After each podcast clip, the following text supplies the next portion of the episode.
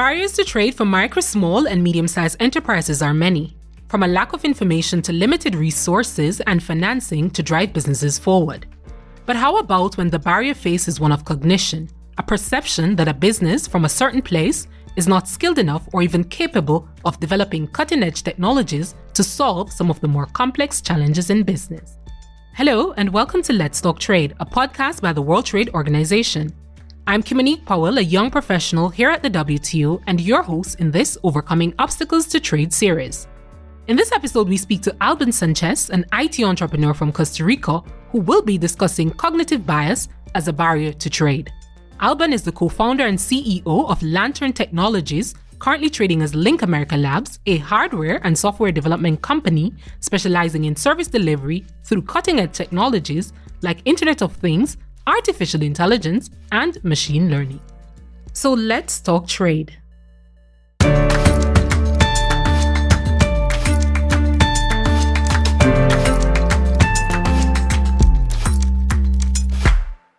Alban is joined by Antonia Carzaniga of the Trade in Services Division here at the WTO, who will further add color and context to the discussion. Quick introduction. Alban, please tell us who you are and what you do. My name is Alban Sanchez. I'm the co-founder of Lantern Technologies, uh, recently acquired by Link America Labs. I founded a company based in Costa Rica eight years ago with the purpose of developing research and development services in high-end technologies like Internet of Things in a market that is basically B2B. So that's what, what I am. Antonia? Thank you for having me. My name is Antonia Carzaniga. I work in the Trade in Services Division of the WTO Secretariat. Happy to be here and to hear what Alban has to say. Alban, you mentioned in the introduction that Lantern Technology is a B2B operations, which is short for business to business, and is basically a type of operation where transactions are conducted between one business and another, such as a wholesaler and a retailer. This tells me that from the start, your business was geared towards export. Can you tell us what influenced this strategic decision? Absolutely, absolutely. To explain that better, I will have to refer to my previous experience in life. I mean, in my previous life, I used to work for the Trade Promotion Agency of Costa Rica, which is Procomer. I get used to attract businesses from overseas to our country and to establish operations in Costa Rica. And as you might know, Costa Rica have been very successful in attracting high-end technology companies into our market. But I, during the last five years of my career in Procomer, I realized that I was attracting a lot of companies, but we were not able to develop our own companies in Costa Rica to be successful in that area. And these companies, these international companies, they are using the same talent, the same people, uh, the same skills. And then it was a bold decision from my side to quit my job, get rid of my status, stable life, and start an, entrepreneurship with this company that's called Lantern. So I decided to found in a company that was in the area of Internet of Things because that was at that time an area that was growing and growing and growing in opportunities in the market. Our main purpose at the beginning was to kind of invert the equation of instead of just attracting businesses to Costa Rica to create our own company in Costa Rica that and not being an importer of technologies, but an exporter of these type of technologies. You also mentioned that you specialize in Internet of Things or IoT. Can you tell us what that is? Internet of Things is basically a technology that it enables the communication between objects through internet and to the meaningful data uh, about these objects. You can divide, uh, you can split the Internet of Things into different big branches. One is the consumer electronics and that type of applications that like, people use at home or with their cars or that type of things. But the one that we are focused on is on the branch of the business uh, uh, type of uh, Internet of Things. So we do that we uh, develop solutions to monitor and to enable higher efficiencies in, for instance, manufacturing companies or agricultural companies. Another interesting point that you mentioned was that Costa Rica is known for importing technology and you wanted to become an exporter. So having worked in the field of international trade, you saw a need and you went out and you meet that need. So and I wanted to piggyback on that and then to ask you, having recognized that you had a credible product, you tested it in the Costa Rican market, was it smooth sailing from here or did you encounter any sort of challenges in exporting globally? We face a lot of challenges along the road.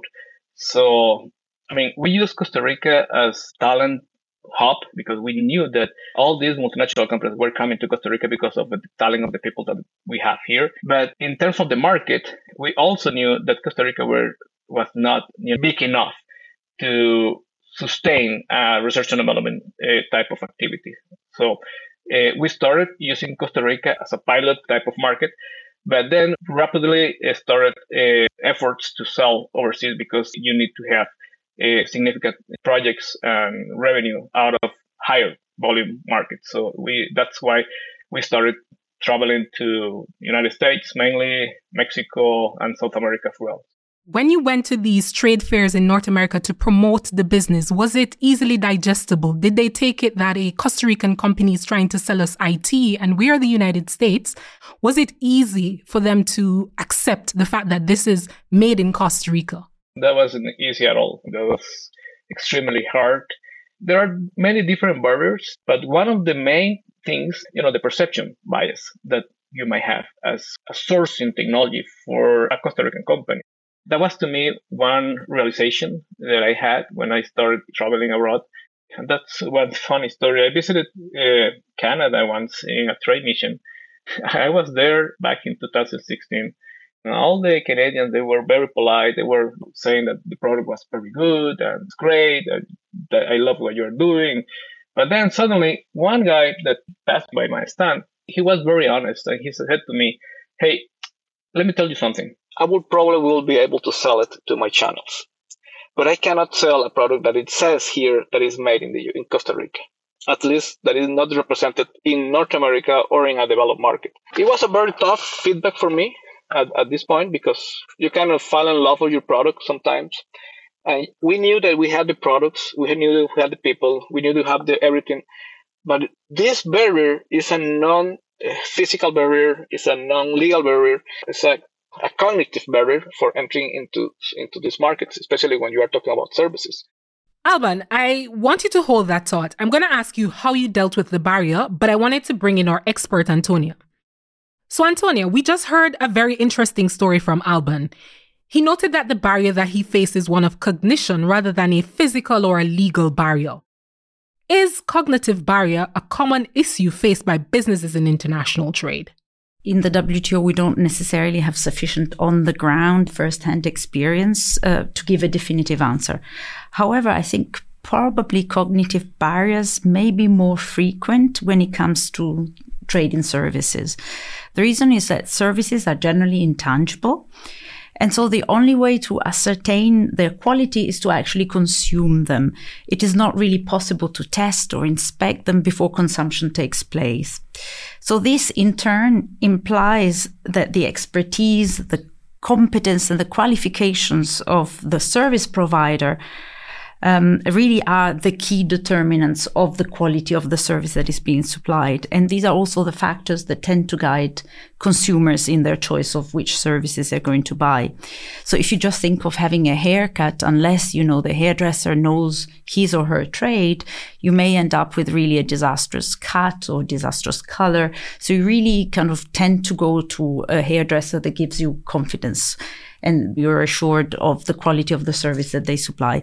So I guess probably these places a higher sort of premium on brand recognition um, when it comes to services than maybe when you're trading goods. I think you've touched on a very interesting uh, conversation pertaining to services trade.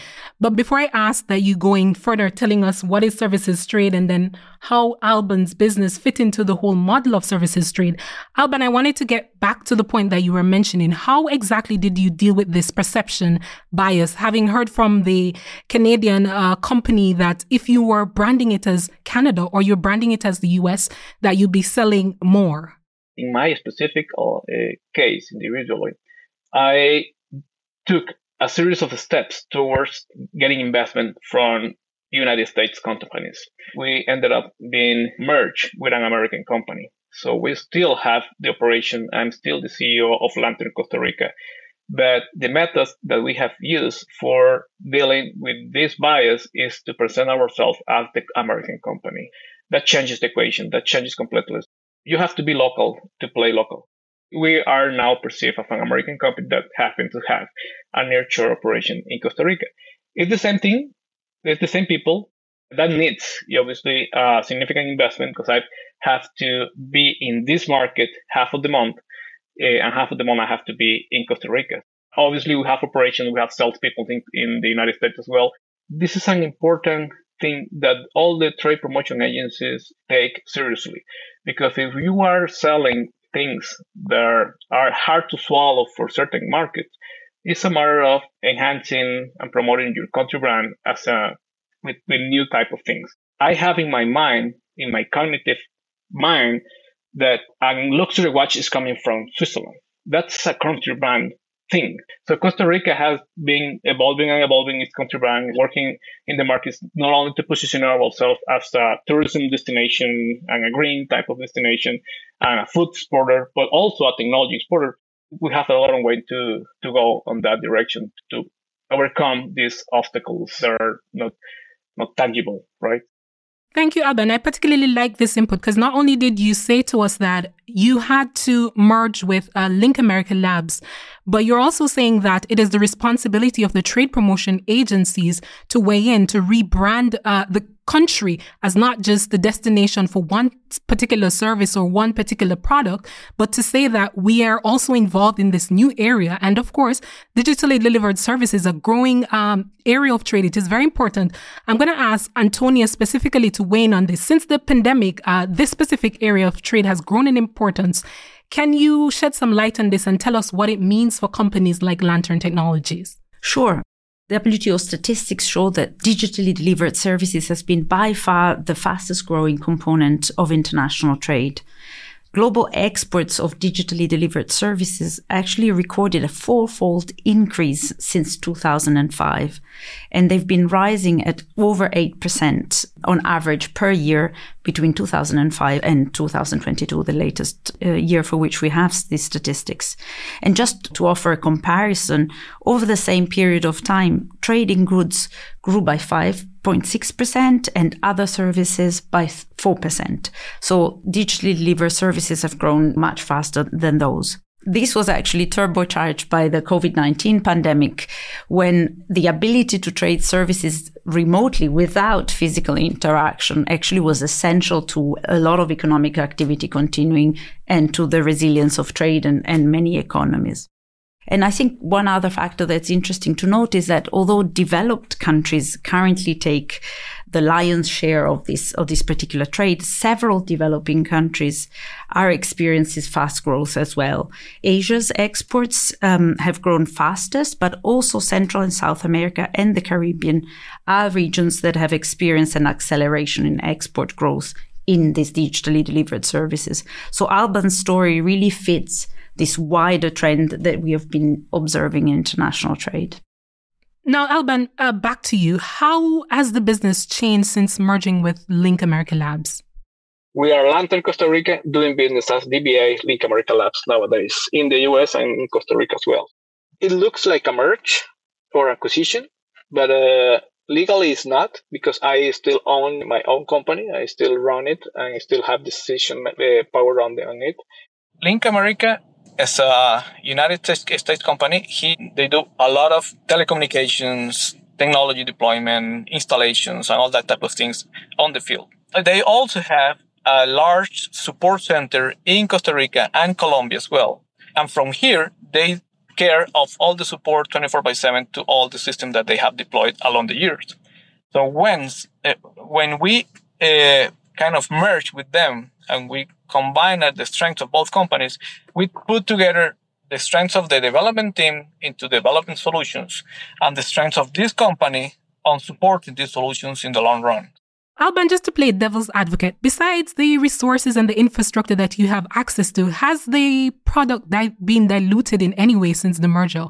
Do you have to change something that you were used to doing when it was indigenously uh, Costa Rican, or do you have to do some things the American way now? There is obviously a little bit of pride in what we do, but uh, at the end of the day, it still is made in Costa Rica. We know that. At the end of the day, the customers know that it is made in Costa Rica, but it's not the front end. They realize that after a series of commercial meetings that we had with them, but they deal with the Americans. I mean, we have people that are there, that are local, that are native speakers, and they do their businesses as they are used to. And once they got a significant progress in the opportunity, they pass it to us. And I, I am there just as a backend. And nobody has to know that I am the owner of the company who executes the, the systems or the solutions. And I don't care, honestly. it's just a matter of being pragmatic and to know that the greater good is to make the business going to fruition. Thank you, Alban. A lot of interesting points were raised, but specifically, I wanted to pick up on uh, presence in the local market. So, initially, your business model that you described was pretty much summing up what we're calling uh, WTO Mode 1 or cross border services supply. But what you're describing is the need for commercial presence. I wanted Antonia to come in and tell us about the different modes of services supply and then how does this specific case kind of help us to contextualize services trade as a whole? I think it's great hearing Alban's story because it really illustrates what trading services is all about. When people think about trade, they tend to think about physical objects crossing borders, but as I said earlier, services are generally intangible. And therefore, that makes it hard to visualize what it is that we're talking about when we're talking about trading services. But Alban's experience sort of makes it very concrete. As he was saying, and as you were saying, his initial strategy was to export from Costa Rica directly into the US market. And that is what we call cross border trade, the first mode of supply, the first way of, uh, of trading services. And in Alban's case and in, in many other instances, this is done really over the internet where the service is crossing the border remotely. However, services sometimes can only be provided when the consumer and the supplier are physically present in the same location. And again, just imagine getting a, I don't know, physiotherapy treatment remotely. That just cannot happen. Therefore, we have other, what we call modes of supply, as you were saying earlier, other ways through which services may be traded internationally. So, for instance, we have mode two, which refers to situations when it's the consumer that is actually consuming services abroad, like in the case of international tourism. And then you were mentioning mode three, which is commercial presence, which is by far the most common way through which services are actually traded, which is when a service supplier establishes a presence, a commercial business operation in a foreign market to supply the local market think about a foreign bank establishing a local branch. And then finally, um, something that also Alban referred to in terms of talent, we have mode four or presence of natural persons, which covers situation when business persons move abroad temporarily to provide their services. For example, think about a foreign singer coming to your market to, to give a concert. So all these modes of supplying services constitute and make up what we call trading services. Antonia, what is the WTO doing, or what can the WTO do to create the right environment for businesses to trade digitally delivered services? I think focusing on services trade, the WTO agreement on services trade sort of sets up a, a rule based, transparent, and predictable environment in which services firms of all sizes really can operate and, and trade. It offers also WTO member economies the possibility of locking in existing trading conditions and of guaranteeing market access for digitally delivered services. That way, it protects against economically costly policy reversals. And then finally, I think the WTO provides a forum for monitoring, for benchmarking and sharing knowledge and experience on services trade policy that can benefit all services traders. Well put. So, Alban, I wanted to close and ask you this question. Has the perception changed in terms of how your clients now view your business operation in Costa Rica more generally? I have been in a lot, but hundreds of meetings as a backend, you know, support for the sales staff. And when they realize that I'm based in Costa Rica and the developers are based in Costa Rica, is usually at the end of the meeting, they say, always, always, but always, not, not even one time they, they, they said, oh, the opposite. They said, oh, what a beautiful country. I, I was there for the last two months. I was there for uh, the monkeys and the mountains and the volcanoes and everything. That's in their mindset and they know Costa Rica very well. And this is a very good way to end the presentation. For us, has been a blessing. It has transformed something that was bad into a blessing, but just aligning the things in the sequential order that we needed. And actually, the people loved it. This month and the next month, I have been visited visitors from the US that we knocked the doors to them. We got some meetings with them, and then they realized that we were in Costa Rica, and they now they want to come because they come here and they go golfing and they go uh, on the weekend they go tourism and do things with their wife and or whatever they want to do. And this is great. I mean, it's, it's a good excuse for them to visit. Alban, any parting words?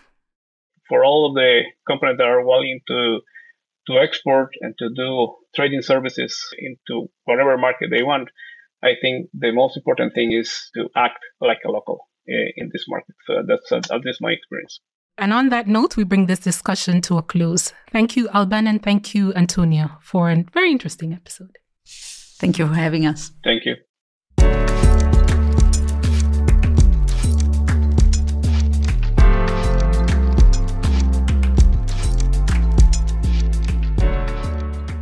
So, this was our deep dive into the world of services. IT services, to be precise. Services are the fastest growing segment of international trade. They offer huge opportunities for small and medium sized businesses, for small countries with a trained labor force, and for emerging markets and developing economies. You heard it from Alban. Despite Costa Rica being integrated into the global IT markets and exporting high end products and services in information technology, he was still faced with bias stereotypes, and outdated perception about his home country and, by extension, his business. In the next episode, you'll hear about an entirely different obstacle that can hit your business without prior warning natural disasters. We will take you on a trip to the Kingdom of Tonga, a small archipelago in the southern Pacific where Menurinich's family set up an agriculture export business that only recently had to deal simultaneously with rising sea levels, droughts, and a powerful volcanic eruption. Stay tuned to Let's Talk Trade to learn more about how he's dealing with this situation.